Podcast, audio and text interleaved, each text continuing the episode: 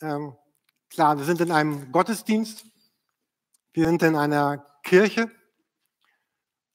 Wenn wir in dieser Predigtreihe, die wertvoll heißt, auch öfter über Kirche oder Gemeinde sprechen, dann meinen wir natürlich nicht ein Haus.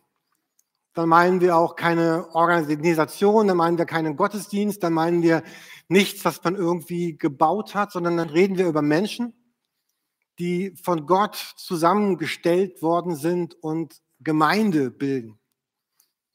Gemeinde kommt, viele wissen das, von diesem griechischen Wort Ekklesia, herausgerufen sein. Also Gott hat Menschen rausgerufen, zu sich gerufen und er hat sie dann zusammengestellt. Und das bildet dann Gemeinde oder Kirche oder Versammlung, je nachdem, wie man dieses griechische Wort Ekklesia im Deutschen am besten übersetzen mag. Auf jeden Fall meint es Menschen, die Gott gerufen hat, die Gott zusammengestellt hat und die dann gemeinsam unterwegs sind. Ich hatte schon vor einigen Wochen euch einen Bibelvers gezeigt, hier in der Predigt und auch im Newsletter, den wir noch einmal sehen werden jetzt, wo Paulus noch einmal beschreibt, was Christus und was Gemeinde ist. Hier Epheser 1, Vers 22 bis 23 lesen wir: Gott hat ihm, Jesus, alles zu Füßen gelegt. Er hat ihn, der über alles herrscht, auch zum Kopf der Gemeinde gemacht. Die Gemeinde stellt einen Körper dar und seine Fülle. Es ist die Fülle von dem, der das All und alles erfüllt. Hier in diesem Text geht es um zwei große Themen. Zum einen geht es darum, wer ist eigentlich Jesus Christus? Und zum anderen, was ihr hier in Grün seht, was oder wer ist eigentlich die Gemeinde? Wie ist Jesus und wie ist Kirche? Wörtlich heißt es ja hier, ist und nicht stellt. Also die Gemeinde ist sein Körper, sagt Jesus. Also Gemeinde, Kirche ist Jesus und Jesus ist Kirche und Gemeinde kann man sich eigentlich fast gar nicht vorstellen, wenn man sich Kirchen und Gemeinden oder auch uns anschaut und denkt, sollten wir Jesus darstellen? Also hat Jesus nicht Besseres verdient als uns? Aber wenn es denn so ist, dass Gemeinde und Kirche Jesus abbildet, dann ist es unbedingt wichtig, dass wir so eine Vorstellung davon haben als Menschen, was das denn sein soll. Wie spiegelt denn diese Kirche Jesus wider? Und das ist das Thema unserer Predigtreihe Wertvoll, wo wir uns Werte angucken wollen, die untrennbar zu Jesus Christus gehören, die ihn ausmachen, Werte, die seiner Art und seinem Wesen entsprechen und von denen er sagt, wenn die Gemeinde, also mein Körper, mein Leib ist, wie das hier in dem Text heißt, oder wenn er sagt, ich bin sogar der Kopf dieser Kirche, dann sollten wir uns fragen, was sind denn diese Werte, die dir, Jesus, so wichtig sind? Vielleicht kennt ihr diese schöne Beschreibung des Glaubens, dass es heißt, Glauben bedeutet, bei Jesus zu sein, von ihm verwandelt zu werden, um dann so wie Jesus selbst war zu werden. Glauben bedeutet, bei Jesus zu sein oder um von Jesus zu lernen, so wie Jesus zu sein. Und dieser Text, den wir hier sehen und all die anderen Texte, die Gemeinde beschreiben einen ganz großen Wert. Und dieser Wert ist gemeinsam. Immer wieder geht es um das Gemeinsame. Und gemeinsam hat zwei Richtungen. Gemeinsam mit Jesus zu sein. Falls ihr letzte Woche hier wart oder die Predigt von letzter Woche nachgehört habt im Internet, kann ich sehr empfehlen, wo Silvanus darüber gesprochen hat, dass Jesus die Mitte ist. Jesus die Mitte des Universums, die Mitte unserer oder jeder Kirche und die Mitte auch meines persönlichen Lebens. Gemeinsam mit Jesus, aber gemeinsam auch miteinander. Das ist ja gerade dieses Wort, dieser Ekklesia, dieses Herausgerufensein, um dann gemeinsam miteinander etwas ganz Neues zu leben und zu tun. In diesen Wochen stellen wir auch unseren Text vor, der Gemeinde beschreibt, unser Leitbild. Wir haben noch keinen richtig guten Namen dafür. Einen guten Namen bitte gerne bei mir melden.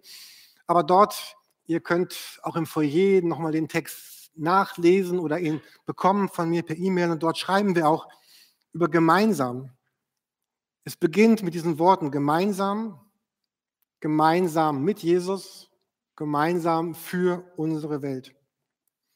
Unser Herz schlägt dafür, dass Menschen Jesus Christus erleben, wir gemeinsam im Glauben wachsen und unsere Welt mitgestalten. Dieses Wort gemeinsam ist wie so ein roter Faden, der durch die ganze Bibel geht, durch das ganze Neue Testament hindurch geht. Immer wieder geht es um gemeinsam. Und vielleicht sollte man nicht von einem roten Faden, sondern eher von einem dicken roten Tau und Seil sprechen. Es gibt hunderte von Stellen, die immer davon sprechen, dass Gott uns herausfordert, gemeinsam zu sein. Ich möchte uns 4 von diesen Stellen einmal gerne zeigen. Da ist zum einen Jesus Christus selber. Wenn wir Jesus sehen, dann hat er Menschen gesucht, mit denen er gemeinsam gelebt hat. Und hier ging es jetzt nicht um einen Lebenspartner oder um einen Lebensabschnittspartner, sondern es geht um Menschen, mit denen er unterwegs war. Ein Bibeltext in Markus 3. Ihr könnt ihn hier oben auch mitlesen. Markus 3, Vers 14. Er, Jesus, berief 12, also 12 Menschen. Sie sollten ständig bei ihm sein. Er wollte sie aussenden, damit sie seine Botschaft verkündeten. Ja, es geht auch später um diesen Auftrag, aber keine Sorge, nicht mehr in dieser Predigt. Aber zunächst geht es ihm darum, dass Jesus sagt, er ruft 12 Leute zu sich, sie sollten ständig bei ihm sein. Jesus will mit diesen Menschen zusammen sein. Er will gemeinsam mit ihnen leben und dienen und tun, was er lebt. Er will es gemeinsam tun. Das ist ein anderer Bibeltext, wo Jesus gesagt hat, 6 Tage später nahm Jesus Petrus, Jakobus und seinen Bruder Johannes mit sich und stieg mit ihnen auf einen hohen Berg, wo sie dann allein waren. Aber Jesus hat sich praktisch nie so verstanden als so ein Lonely Rider oder so ein einsamer Wolf, der seinen Lebensweg alleine geht, sondern er hat gesagt, ich will das, was ich tue, mit anderen leben, mit anderen teilen, gemeinsam mit ihnen tun. Ein anderer Text, Römer 1, Vers 12, wir haben den eben schon im Bibelwort vor der Predigt gehört. Römer 1, Vers 12. Damit wir, wenn ich, Paulus, bei euch bin, durch unseren gemeinsamen Glauben gegenseitig ermutigt werden. Ich finde diese Formulierung so schön. Unseren gemeinsamen Glauben gegenseitig. Also Glauben bedeutet, sich gegenseitig gut zu tun. Einen gemeinsamen Glauben zu haben. Das ist so zum Beispiel, warum sind mir Gottesdienste so wichtig? Zum einen ist es total wichtig, dass wir gemeinsam Jesus begegnen, auf ihn hören, vielleicht etwas lernen in der Predigt oder angesprochen werden, ihn gemeinsam anbeten. Aber gleichzeitig bedeutet Sonntagmorgen, dass Menschen zusammenkommen, die etwas haben. Also Gott hat dir vielleicht etwas gegeben, was du einem anderen Menschen heute Morgen geben kannst. Paulus sagt, unseren gemeinsamen Glauben gegenseitig ermutigt werden. Also Gottesdienst ist für mich, ich bekomme etwas von mir, ich begegne Gott, aber auch Gottesdienst ist auch für den anderen, dem ich etwas gebe, für den ich da bin. Und dieses gemeinsam, deswegen werben wir immer dafür, Sonntagmorgen macht es zu einer festen Gewohnheit, seid einfach da, nicht um eine Norm zu erfüllen, sondern um von Gott zu bekommen und auch jemand zu sein, der etwas gibt für andere. Oder Römer 12, Vers 15. Freut euch mit den Fröhlichen und weint mit den Weinenden, sagt Paulus. Heute Morgen kam einer von euch zu mir und sagte, es tut mir leid, Jürgen, für letzten Sonntag. Ich sage, was war letzten Sonntag? Ja, ich habe geweint. Aber genau das ist doch Kirche.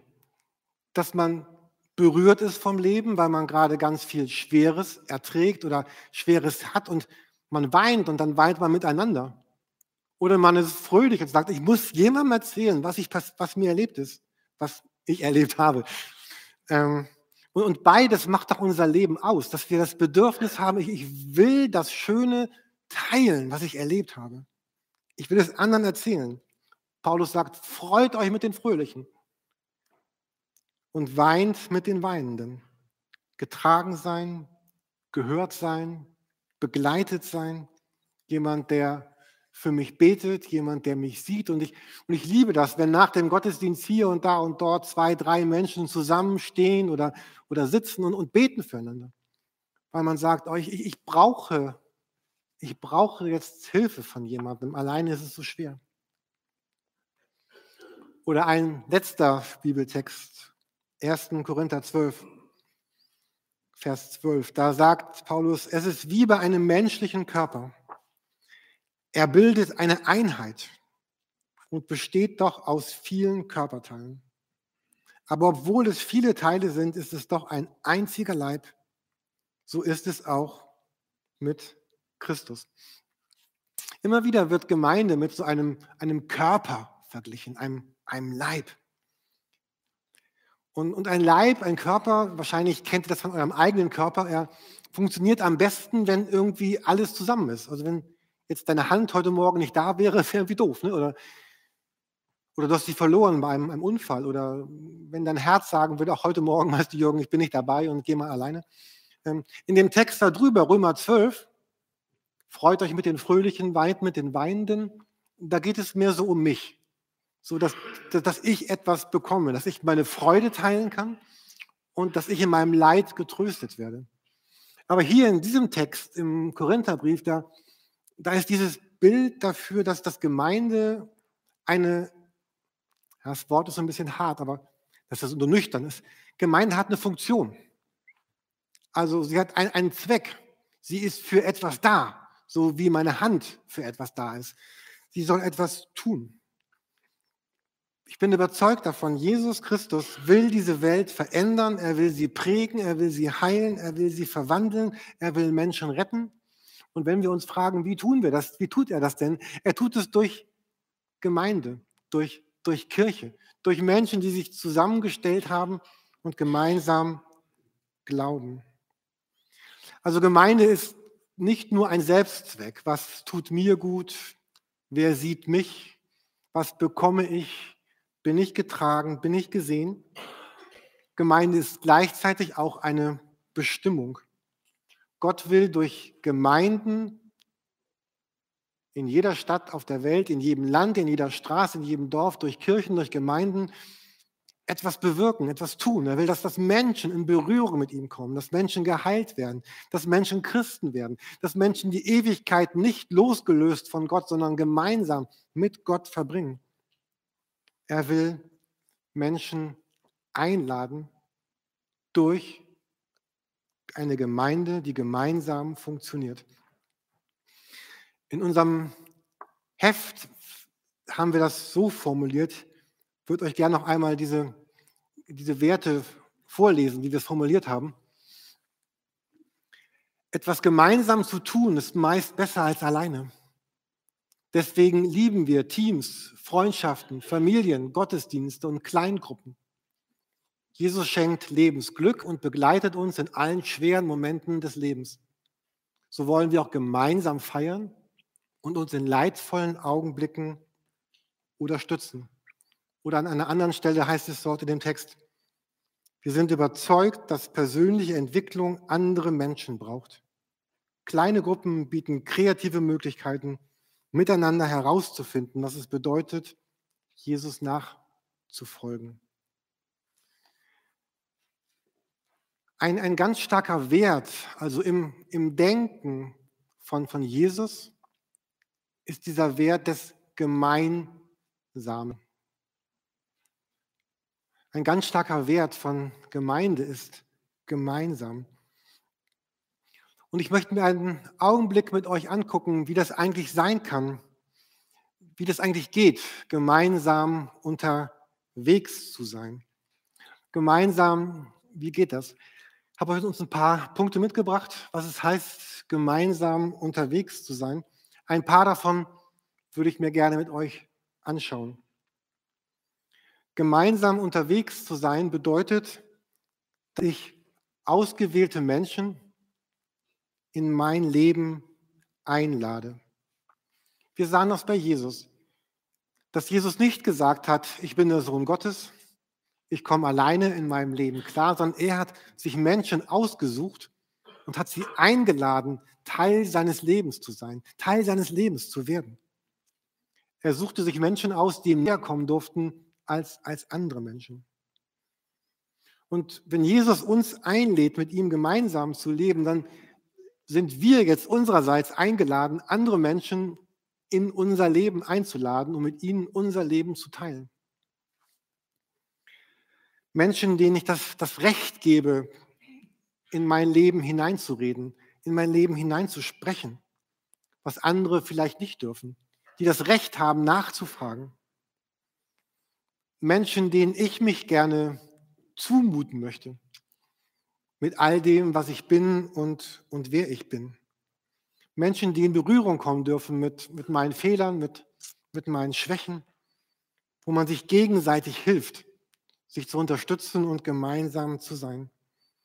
Weil wenn wir das nicht tun, dann stehen wir in der großen Gefahr, dass unser Leben irgendwann schrullig wird oder komisch wird oder seltsam, wenn niemand das Recht bekommt, von uns in unser Leben hineinzusprechen. Wir werben deswegen seit Jahren ja in dieser Kirche mit diesen Begriffen Zweierschaften oder Dreierschaften. Ich möchte kurz erklären, was das bedeutet. Das bedeutet, dass ich jemanden suche, wo ich sage, ich würde gerne mit dir einen Teil meines Lebens teilen. Zu sagen, ich treffe mich mit dir jede Woche oder alle 2 Wochen oder einmal im Monat, lass uns gemeinsam treffen. Ich möchte dir sagen, wie es mir geht und du darfst mir sagen, wie es dir geht. Wir wollen zusammen in die Bibel reinschauen, Bibel lesen, wir wollen gemeinsam beten, uns gemeinsam segnen und irgendwie auch ein bisschen Verantwortung füreinander übernehmen. Das einfach zu tun, sich mit solchen Menschen zu umgeben. Ein Mensch oder 2 Menschen. Und so wird es dann eine Zweierschaft und eine Dreierschaft. Man kann sich treffen vor der Arbeit, nach der Arbeit, sonntags vor dem Gottesdienst oder sonntags nach dem Gottesdienst oder wann immer man eine Zeit findet, um einfach zu sagen, ich möchte das in mein Leben auch hineinleben, so wie Jesus sagt, ich war gemeinsam mit anderen, so möchte ich auch gemeinsam sein. Der zweite Gedanke, Kleingruppen. Unausgesprochen oder ausgesprochen haben wir ja diesen Wunsch, dass jeder, der zu unserer Kirche gehört, Teil in einer Kleingruppe oder in einem Hauskreis ist. Also Teil einer kleineren Gemeinschaft. Das ist jetzt keine Idee der Neuzeit, sondern wir lesen das schon in der Apostelgeschichte 2, Vers 46. So ein ganz altes Modell ist das. Sie waren täglich, hier wird die erste Gemeinde beschrieben, sie waren täglich einmütig beieinander im Tempel und brachen das Brot hier und dort in den Häusern, hielten die Mahlzeiten mit Freude und lauterem Herzen. Hier ist zum einen dieser große Gottesdienst beschrieben, dass man sich traf dort am Tempel in einer Nebenhalle des Tempels und gleichzeitig traf sich Gemeindekirche über die ganze Stadt verteilt in Häusern, in Hausgemeinschaften. Heute nennen wir es Kleingruppen oder Hauskreise. Man kann es eigentlich nennen, wie man es nennen möchte. Aber dieses Prinzip, was hier in der Bibel beschrieben wird, ist dieses Prinzip, wenn ich mit 2, 3, 8 oder 10 Leuten mein Leben teile, dann findet jeder seinen Platz, dann ist jeder gesehen, jeder erlebt Kraft des Gemeinsamen. Und es gibt so ganz tragische Gespräche, die ich manchmal führe, wo jemand sagt, oh, weißt du, Jürgen, ich komme überhaupt gar nicht in die Gemeinde rein. Und dann frage ich, bist du Teil in einem Hauskreis? Ach nee, das ist nichts für mich. Arbeitest du irgendwo mit in einer Arbeitsgruppe? Ach nee, ich habe keine Zeit. Ja, wo willst du auch Teil einer Gemeinschaft werden, wenn du nirgendwo da bist, wo Gemeinschaft funktioniert? Gottesdienst alleine genügt dafür sicherlich nicht. Manchmal sitzen wir als Pastoren im Bund oder in Hamburg zusammen und wir sprechen darüber, dass wir manchmal so bestimmte Sätze hören in Kirchen. Manchmal hören wir Sätze wie, du als Pastor musst doch wissen, wie es dem und dem gerade geht. Du musst doch den und den begleiten und ihm helfen. Hast du eigentlich Person X schon besucht? Hast du bei Y schon angerufen? Es geht nicht darum, also fast alle Pastoren, die ich kenne, es geht bei denen nicht darum, dass sie das nicht tun wollten. Aber wenn wir uns selber fragen, mit wie vielen Menschen kann ich denn in einer guten und tiefen und tragenden Weise verbunden sein? Manche sagen, ja, vielleicht 5, andere sagen 10, andere haben ganz viel Energie, die schaffen 20. So. Aber irgendwann ist gar kein Raum und gar keine Kraft und keine Energie und keine Zeit mehr dafür da, um füreinander Verantwortung zu übernehmen. Und deswegen war es immer das Bild in der Bibel, dass sich Gemeinde nicht nur im Großen und Ganzen traf, sondern in kleinen Gruppen, zu zweit, zu dritt, in Hausgemeinschaften, in Hauskreisen. Und wäre das nicht schön, jemand zieht um und ich weiß, ja klar, ich habe meinen Hauskreis, die werden mir tragen, helfen, meinen Kühlschrank und meine Waschmaschine und meine Möbel. Oder ich stehe vor einer Prüfung oder vor einer geistlichen oder irgendeiner Herausforderung und ich weiß, ich habe hier eine WhatsApp oder Telegram oder sonstige Gruppe mit meinem Hauskreis und kann denen sagen, hey Leute, ich habe gerade eine ganz schwere Woche vor mir, könnt ihr für mich beten? Dann sagen die, na klar, machen wir das, das tun wir.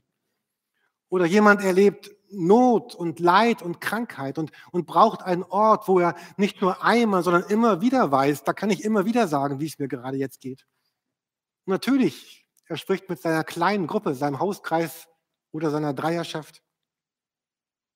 Jemand erlebt Glück und mein Hauskreis feiert mit. Ein Ort zu haben für Liebe, für Annahme, für Vergebung, für Heilung. Das war immer das Bild, wie Jesus sich Kirche und Gemeinde gedacht hat. Vielleicht kennen manche diese Abschiedsreden von Jesus in Matthäus 25. Und da beschreibt er Menschen, die sind hungrig, die sind durstig, die sind fremd, die sind nackt, die sind krank, die sind gefangen. Und dann sagt er ja, wie wurde denn den Menschen geholfen? Und er sagt, da waren andere, einzelne Menschen, die haben den Hungrigen was zu essen gegeben. Die haben dem Durstigen ein Glas Wasser gegeben. Die haben den Nackten bekleidet, den Kranken besucht und dem Gefangenen geholfen. Es war immer der Gedanke von Jesus, dass das echte Leben, was er sich gedacht hat, in Gruppen von Menschen geschieht, die sich verpflichten, für eine Zeit lang gemeinsam unterwegs zu sein. Jemand sagte letzte Woche diesen Satz, und ich fand ihn so schön. Er sagte, wahre Lebensveränderung geschieht am allerbesten im Kontext von Beziehungen. Menschen werden verändert, wenn sie gemeinsam unterwegs sind. Ich glaube, zu 2 Gedanken sage ich noch was. Das dritte, was immer wir tun es gemeinsam. Es gibt diesen schönen Text, wo Jesus seine Truppe jetzt losschickt, um in der damaligen Zeit von ihm zu sprechen. Markus 6, Vers 9. Er rief die 12 zu sich und er sandte sie aus, immer zu zweit. Und er gab ihnen Vollmacht über die bösen Geister. Man kann sich vorstellen, wenn das jetzt hier das ganze Land war in Israel, damals wo Jesus war, und dann war er vielleicht hier und hat die dann losgeschickt, immer zu zweit. Er konnte sie also in 6 Richtungen schicken. Wäre das nicht viel pfiffiger gewesen, sie alleine auszuschicken, hätte er doch doppelt so viele Orte, doppelt so viele Dörfer aufsuchen können und treffen können und doppelt so vielen Menschen begegnen können. Aber Jesus war es irgendwie sehr wichtig zu sagen, ich möchte, dass ihr zu zweit unterwegs seid. Ich möchte, dass ihr zu zweit euren Dienst, eure Arbeit, euer Leben anpackt, Arbeiten meistern, um sich gegenseitig zu unterstützen, zu tragen, zu korrigieren, zu ermutigen. Und ich möchte uns noch einen Bibeltext zeigen, der mich letzte Woche sehr bewegt hat. Ich bin überzeugt, dass dieses, wofür ich heute Morgen versuche, in euren Herzen zu werben, ihr merkt das ja für dieses Gemeinsame, ich versuche dafür zu werben, dass ihr auch von diesem Wert begeistert seid und sagt, ich suche mir gleich nach dem Gottesdienst oder nächste Woche eine Zweierschaft, eine Dreierschaft. Ich suche mir einen Hauskreis, eine Kleingruppe, eine Dienstgruppe. Dafür gibt es eine ganz wichtige Voraussetzung. Es braucht so eine innere Haltung, mich verletzlich zu zeigen. Ein Bibeltext, Matthäus 26, ab Vers 36. Das ist am Ende des Lebens von Jesus. Er weiß, er wird gleich verhaftet werden, er wird gefoltert werden, er wird gekreuzigt werden, er wird Schmerzen haben, er wird sterben, er wird von Gott, dem Vater, getrennt sein. Da heißt es, darauf kam Jesus mit ihnen zu einem Grundstück, das man Gethsemane nennt, und sagte zu den Jüngern, setzt euch hier, während ich dorthin gehe und bete. Und er nahm Petrus und die beiden Söhne des Zebedäus mit sich, da ergriff ihn Traurigkeit und Angst. Und er sagte zu ihnen, meine Seele ist zu Tode betrübt, bleibt hier und wacht mit mir. Mir waren zwei Gedanken so wichtig. Das eine ist, dass es hier zweimal heißt, Jesus nahm diese Jünger mit, er sagte zu ihnen, Jesus hat von sich aus gesagt, ich suche mir jetzt Menschen, die mich in dieser schweren Zeit unterstützen. Er hat nicht gesagt, ich warte mal, ob den Jüngern vielleicht einfällt, dass sie nicht fragen könnten, Jesus, brauchst du Hilfe? Brauchst du Support? Können wir was für dich tun? Sondern er sagt, ich brauche euch. Und das Zweite, was mich bewegt hat, ist, dass Jesus sagt, meine Seele ist zu Tode betrübt, bleibt hier und wacht mit mir.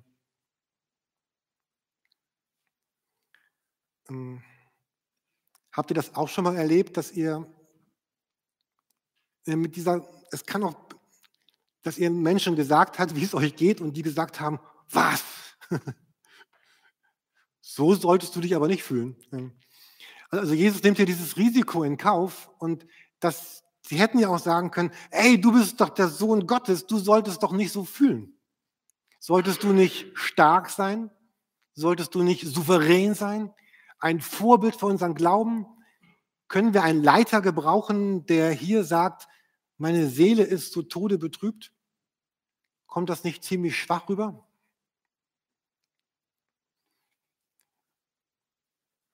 Ich bin überzeugt davon, es braucht ein bisschen so eine innere Haltung, die sagt, ich möchte mich verletzlich zeigen. Ich möchte mich zeigen in dem, was mich gerade herausfordert und was schwer ist. Wir werden gleich das Abendmahl gemeinsam feiern.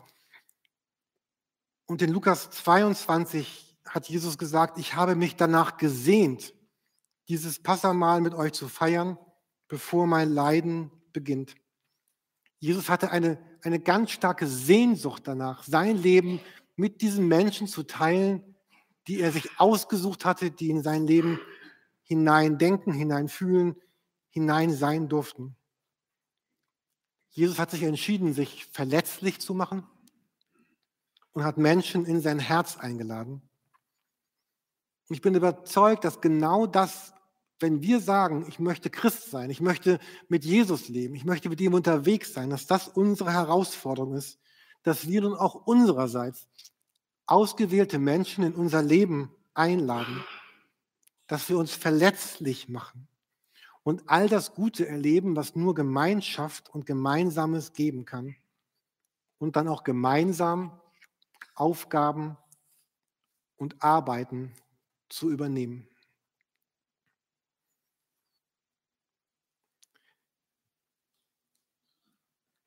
Wir wollen jetzt gleich das Abendmahl gemeinsam feiern. Ich möchte uns noch einmal diesen Text vorlesen aus Lukas 22.